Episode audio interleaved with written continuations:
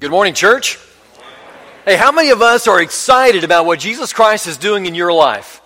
Are we excited about that? The Holy Spirit is working in this place and in your lives and in this community, and I, for one, am excited to see the positive that God brings to our world. Amen?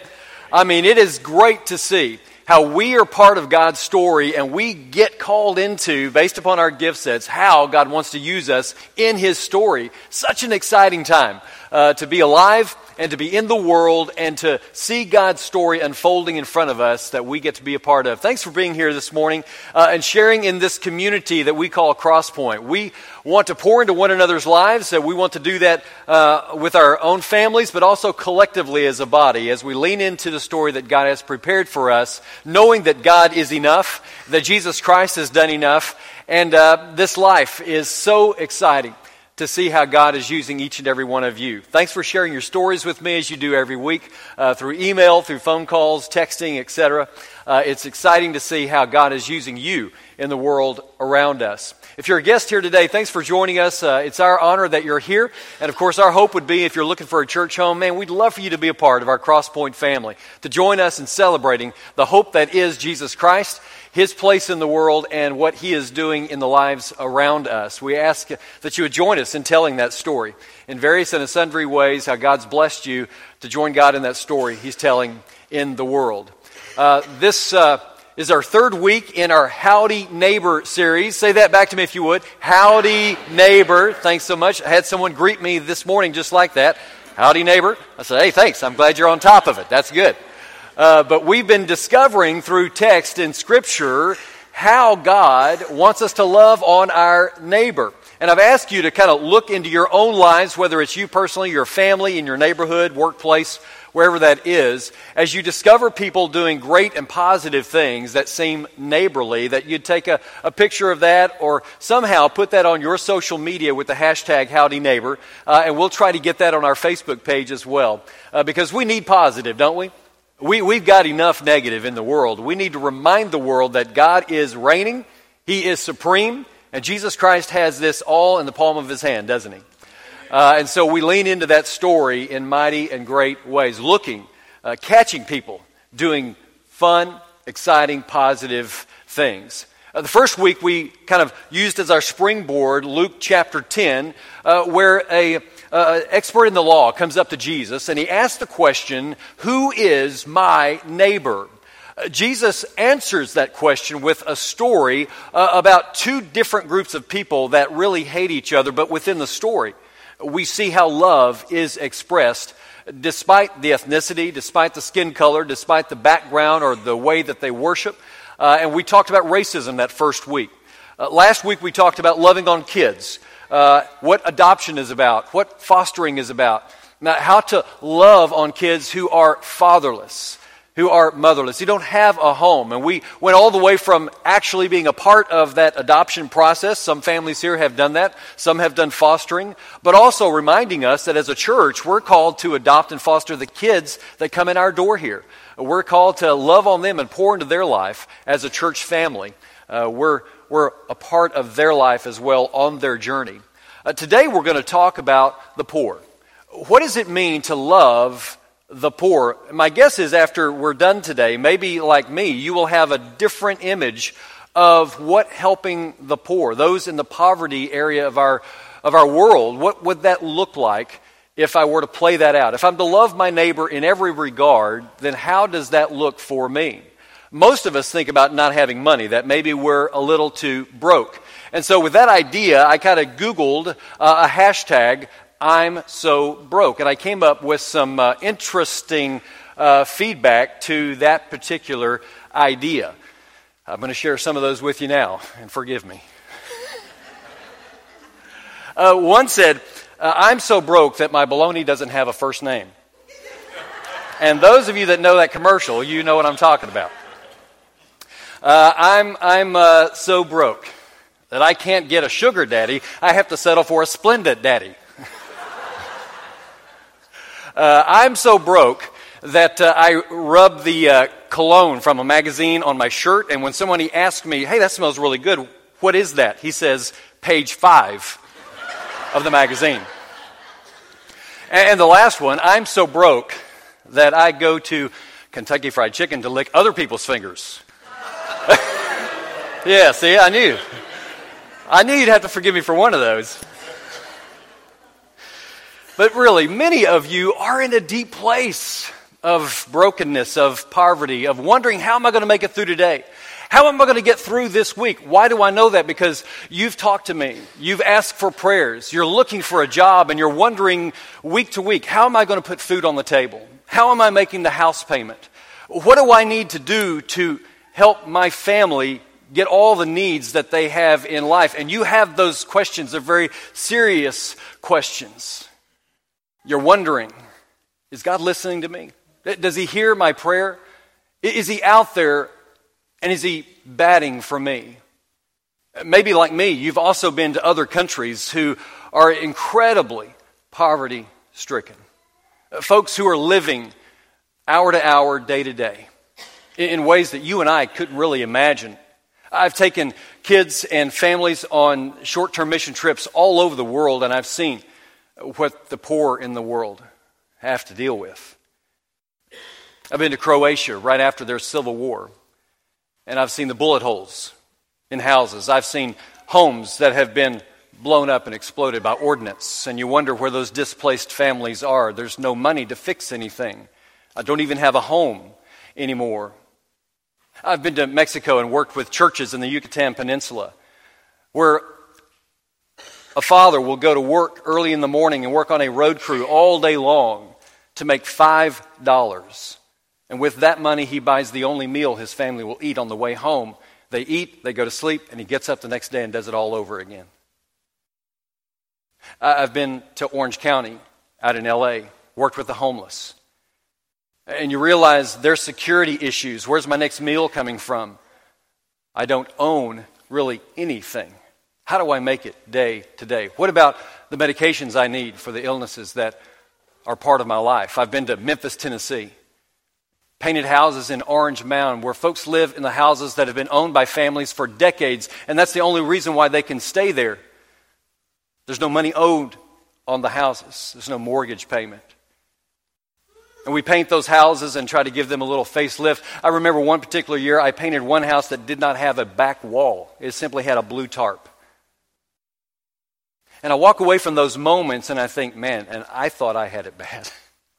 I, I thought I was struggling financially.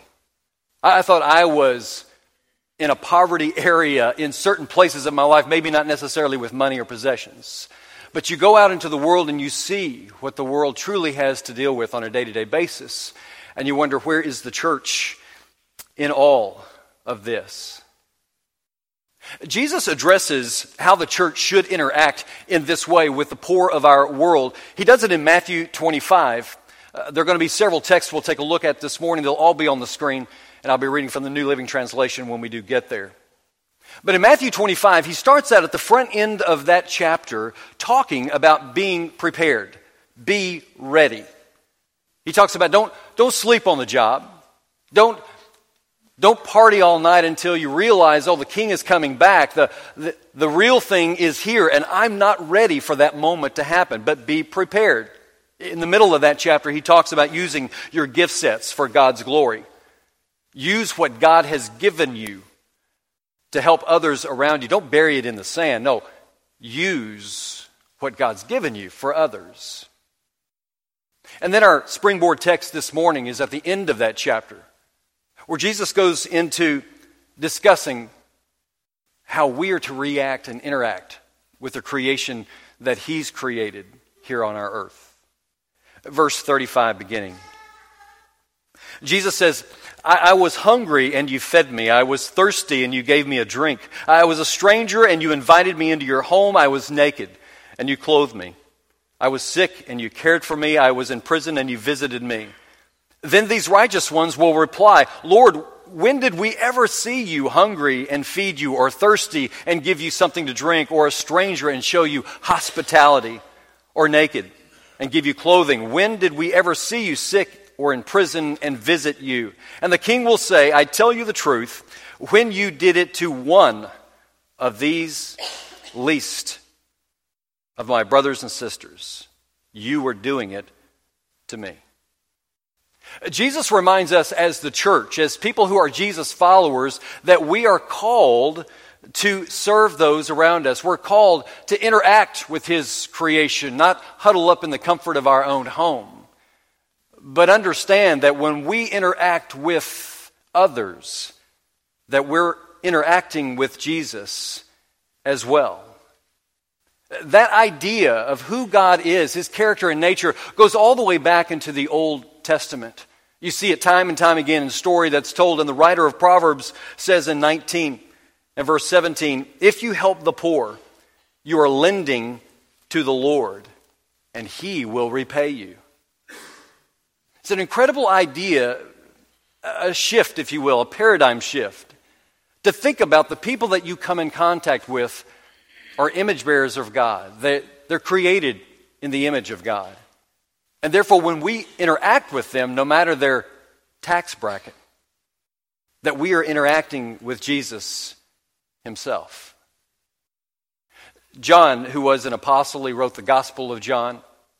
He reminds the church uh, 2,000 years ago what it looks like to be a Jesus follower. And so, in doing so, he reminds us today what we are called to look like as well. And he says in 1 John chapter 3 and verse 16, we know what real love is because Jesus gave up his life for us. So we also ought to give up our lives for our brothers and sisters. If someone has enough money to live well and sees a brother or sister in need but shows no compassion, how can God's love be in that person? Dear children, let's not merely say that we love each other. Let us show the truth by our actions. And John reminds us that being a follower of Christ is more than just words, it's more than a one time event, that it's an ongoing life process that we interact with each and every day by our actions and our words. You see, God calls the church into the world as the body of Christ. We are Jesus' hands and feet. And Jesus is the only hope this world and you and I have. Jesus is the meaning of hope. Uh, many of us want to do that. We want to help others, but we're not sure exactly how that looks. What would I need to do in order to accomplish that, to be the person God's truly called me to be? And so I think we need to start out with a definition of what is poverty. If you're like me, your paradigm is going to shift on this definition based upon some resources that I used uh, to come up with this uh, dialogue this morning. One is this book. If you're interested in missions and helping the poor, short term mission strategies, this is a great book to check out. It's got a good definition of what poverty truly is when helping hurts. And most Americans see define poverty as the lack of some material thing, the lack of maybe money in the bank account, uh, maybe uh, even a house to live in, or the number of cars that you have parked in the drive. We might say, I don't have enough money to make the mortgage payment. Maybe you have this size house and you really should have this size house. That's kind of the American way of doing things. Or I really have all these bills, my kids are in school, I've got two car payments, I don't have enough money to give to the church to help out with missions, to help out with ministry. And maybe if you're a teen, you say, listen, I can't afford the newest iPhone. And frankly, I've heard adults say that too. You and I have these first world problems that we think are related to the lack of something. And so we take that idea, that mindset, and push it onto the world around us. But in this book, they, they go and survey some 60,000 truly impoverished people around the world in low income countries. And the poor defined being poor differently than you and I. The truly poor define poverty as a mindset, not having to do with the lack of something material. They used words as they described being poor and living in poverty, words like deep shame, ongoing feeling of worthlessness. They used words like fear, humiliation, hopelessness, trapped. The idea, and I've heard this even now as we have gone to inner city Dallas and worked with some of the homeless in that area, I've heard this very type of language. I feel so trapped. I, I can't get out of where I'm at. I've got no support network around me. I've got no transportation to get uh, to where I can get medical aid or get a job. I don't have an education. And the list goes on and on. No real support. And we think of helping the poor, it's, it's much more than giving them something. See, for us, we, as well as they, have to change our mindset about what it means to help those who are poverty stricken. I'll give you a couple of examples that relate directly to me in my short term mission work that I've done. Maybe you can relate on some trips that you have been on as well. Going to a third world country to help them uh, learn who Jesus is. We're going to partner with the church there. And I've got two suitcases. In one suitcase, I've got my toothbrush, my Pepto Bismol, uh, my pajamas, etc. And in this other suitcase, I've got a whole bunch of shirts that I don't wear anymore. And I've asked my friends to help me out with that, and that suitcase is absolutely full of clothing. We're going to give that to the church. We're going to help them out, done with the most sincere heart possible. We just want to help. And so we go to that village and we go to the church, and we open those suitcases, and the church members and the village uh, folks come out and they get that clothing and they're so elated to have something new, the smiles on their faces. But what we didn't know was in town are three ladies who make their living making shirts and clothing for the village. And so we just took all the food off of their table. Now, we didn't know that. That wasn't intentional. Maybe what we need to do when we do short term missions is ask someone on the ground over there, how can we partner with you? Tell us what we can do to come alongside you in the story of God and assist you because you know best. Not me, but we hold up in our American churches, don't we? And we make plans on how to help those who are impoverished with the best of intentions and the best hearts. Or maybe locally, you're, you're working with some at risk families here in the local area. They, neither parent has a job, live in a low income housing development, they've got young kids. You come together and you say, I want to help out. And it's near Christmas. And so what you do is you go out and you buy those Christmas gifts for those kids. And you show up on Christmas Eve and you knock on the door and you give them those gifts. And the kids rip those packages open and they're elated. They can't believe I got this new whatever this is. Thank you so much. What have we just done, though? We've subliminally told the parents, you really don't know how to parent, let us show you how to do that. We've kind of humiliated them in front of their family. Maybe what we should do is take those gifts and give them to the parents so they can in turn give them to the kids. There's lots of ways, and all that is done with the best of intentions, the best hearts. But there are other ways that we can minister to the poor around us and around the world. And what we have to understand up front is that poverty is really more about brokenness than anything else. The root of all poverty is brokenness. And every single one of us are broken, are we not? Every single one of us need what Jesus did on the cross for us. Every single one of us. No one is above anyone else. And there's much more than just material poverty that exists in the world, there's relational poverty, there's psychological poverty, there is love poverty. And the list goes on and on. So many that we come in touch with around the world have all the goods they could possibly ever want, but they're negative in every place else. And it starts with a broken relationship with God. Each and every one of us have had or do have a broken relationship with God. And it's a relationship that only Jesus Christ can mend. Jesus Christ is the answer, the antidote for the poverty relationship that we experience with God Almighty.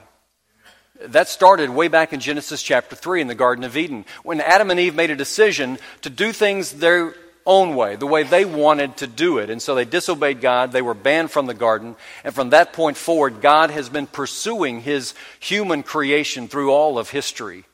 And he continues to, uh, continues to pursue us today. You could have a broken relationship with yourself. Maybe in your life, you're remembering decisions that you made early on in life, decisions you wish you could have back that, man, I wish I had not gone down that road. And so you're down on yourself to the point of depression. I wish I had made a different decision. You can't change the past, but Jesus Christ can change your future. Things can be different from for you. Everyone else has forgiven you, but you. Maybe it's time that you remembered that you too were made in the image of God. Or maybe, maybe you've got a broken relationship with other people, with others that you come in contact with each and every day. Maybe in your life you're, you're too ashamed to really ask for help because of the pride that might exist. Or maybe you're too self focused, self absorbed to realize others around you need some help. And so there's a disconnect with others that you come in touch with each and every day. At the end of our story, though, what we've got to realize is that Jesus is the answer. Jesus is the one that can change your life. He will absolutely turn things around. He reminds us of that in Luke chapter 4. A prophet is not honored in his hometown, but yet Jesus goes back to Nazareth he finds himself reading the scroll in his old synagogue, and people are asking questions Isn't this guy the son of Joseph? What does he say, though? He reads from Isaiah in Luke chapter 4, verse 18. The Spirit of the Lord is upon me. He has anointed me to bring good news to the poor. He has sent me to proclaim that captives will be released that the blind will see, that the oppressed will be set free, and that the time of the Lord's favor has come. Jesus says, I am the fulfillment of the Old Testament. I am the hope that this world has to get out of poverty, whatever poverty you find yourself in. See, Jesus, the Christ, He sets us free. He heals us. He binds up the broken wounds. That brokenness that we all experience, He puts that all back together, doesn't He? As Jesus followers, we're called to imitate Him, to be like Him. And so when we look in the mirror, you have to ask the question who is looking back at me? We can go all through the Gospels and discover the nature and the character of who Jesus was. He interacted in people's lives. Didn't matter how busy it seemed that he was, he stopped and interacted.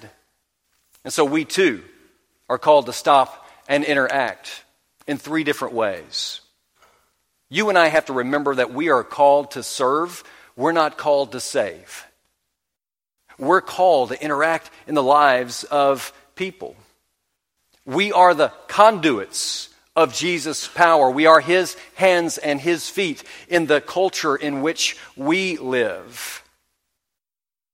The church is present to provide relief and restoration for those around us.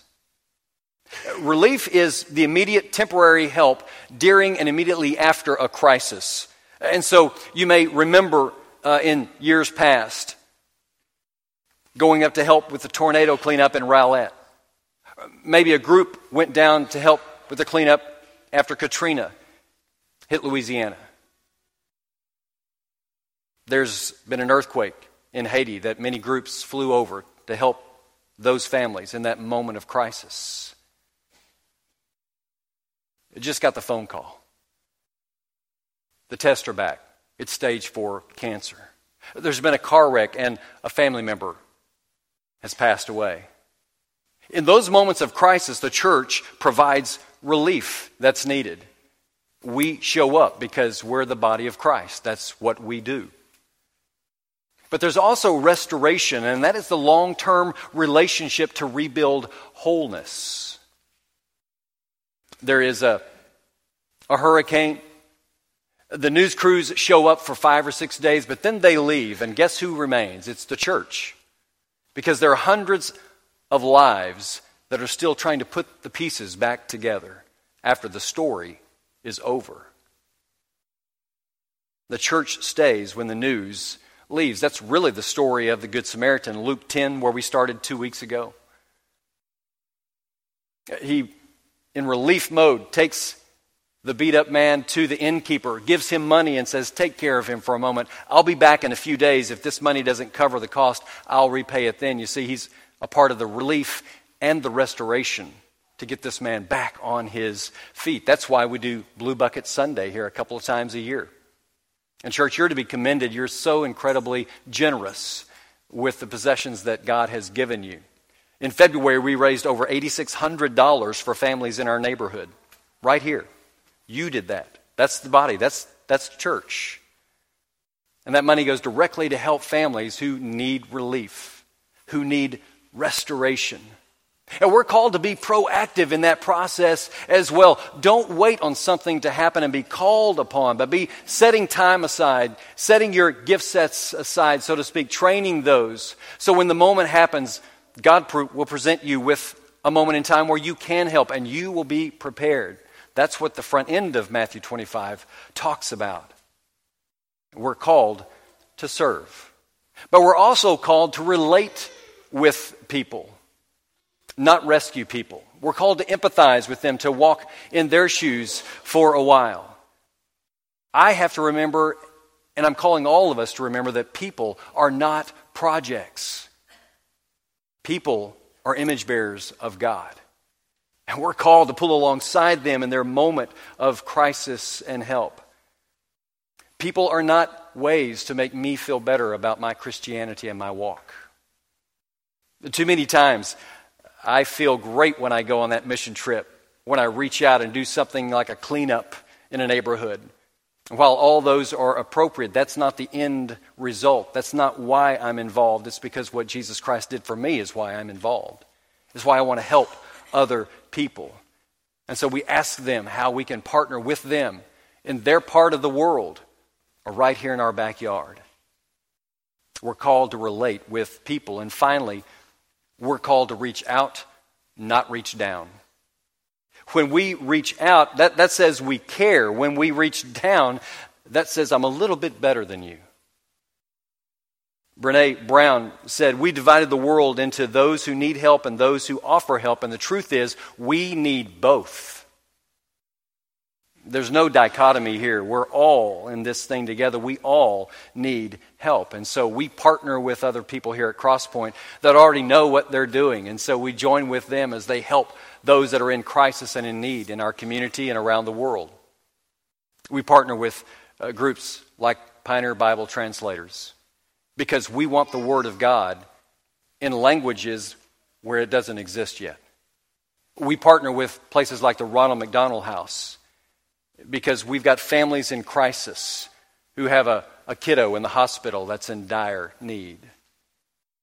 We partner with Meals on Wheels in our own neighborhood so that we can take nourishment to shut ins, to that senior community who cannot get out of the house. We partner with Grand Prairie School System because there are families who can't afford to get their kids into school, and we partner with those families to help their kids get to where they need to be. We partner with Lifeline Shelter right here in Grand Prairie, which helps families get off the street and find a place uh, to live. We partner with Eastern European missions, helping get Bibles into the school system in Eastern Europe. The coffee that we sell right out here at our coffee area. We partner with that coffee company because they help plant churches in Honduras. The coffee you drink on Sunday morning is that Honduran coffee. It's so beautiful to see how we, as the church, the body of Christ, come into contact with others around us and realize that God is using us in His story to make a difference, to, to shine positive on those around us. Because at the end of the day, church, we all have had that poverty relationship with God. And it's because of Jesus Christ that we now can sing Hallelujah. It's because of Jesus Christ that we too have all the riches we could ever want in the world. We too have the feeling of hope, not hopelessness. We get excited about the story that we are a part of because God has smiled on us in ways that cannot be measured. Church, we are called to reflect Jesus Christ. And so that's the call this morning that you and I, in our community, in our neighborhoods, at our workplaces, and around the world, we would partner with those and on our own decide to look lovingly on those who may not be in our tax bracket, those who are in crisis and who are in need. That we would take time out of our day, just like Jesus Christ did in all of his ministry stories, to bless those that he comes in contact with, and we too are called to be that person. I'm going to ask Brad and the praise team to come to the stage at this time, and our shepherds and their wives will be gathered around the wall of this room. And my guess is that there's some in here that somewhere in your life there's something that is hindering you from fully being a part of the story of God. There's something that is weighing on your heart, that it's a burden for you, a decision you made maybe even decades ago that's stopping you from fully being a part of God's story. I want to encourage you to go pray with one of our shepherds and let them pray for you and with you. And as we leave this place this morning, remember that we are a group that is sent. We generally say at the very end of service, you're dismissed. That's wrong. You're never dismissed from looking like Jesus Christ. And as we enter into our community, you are sent to be the hands and feet of Jesus. Let's stand and sing together.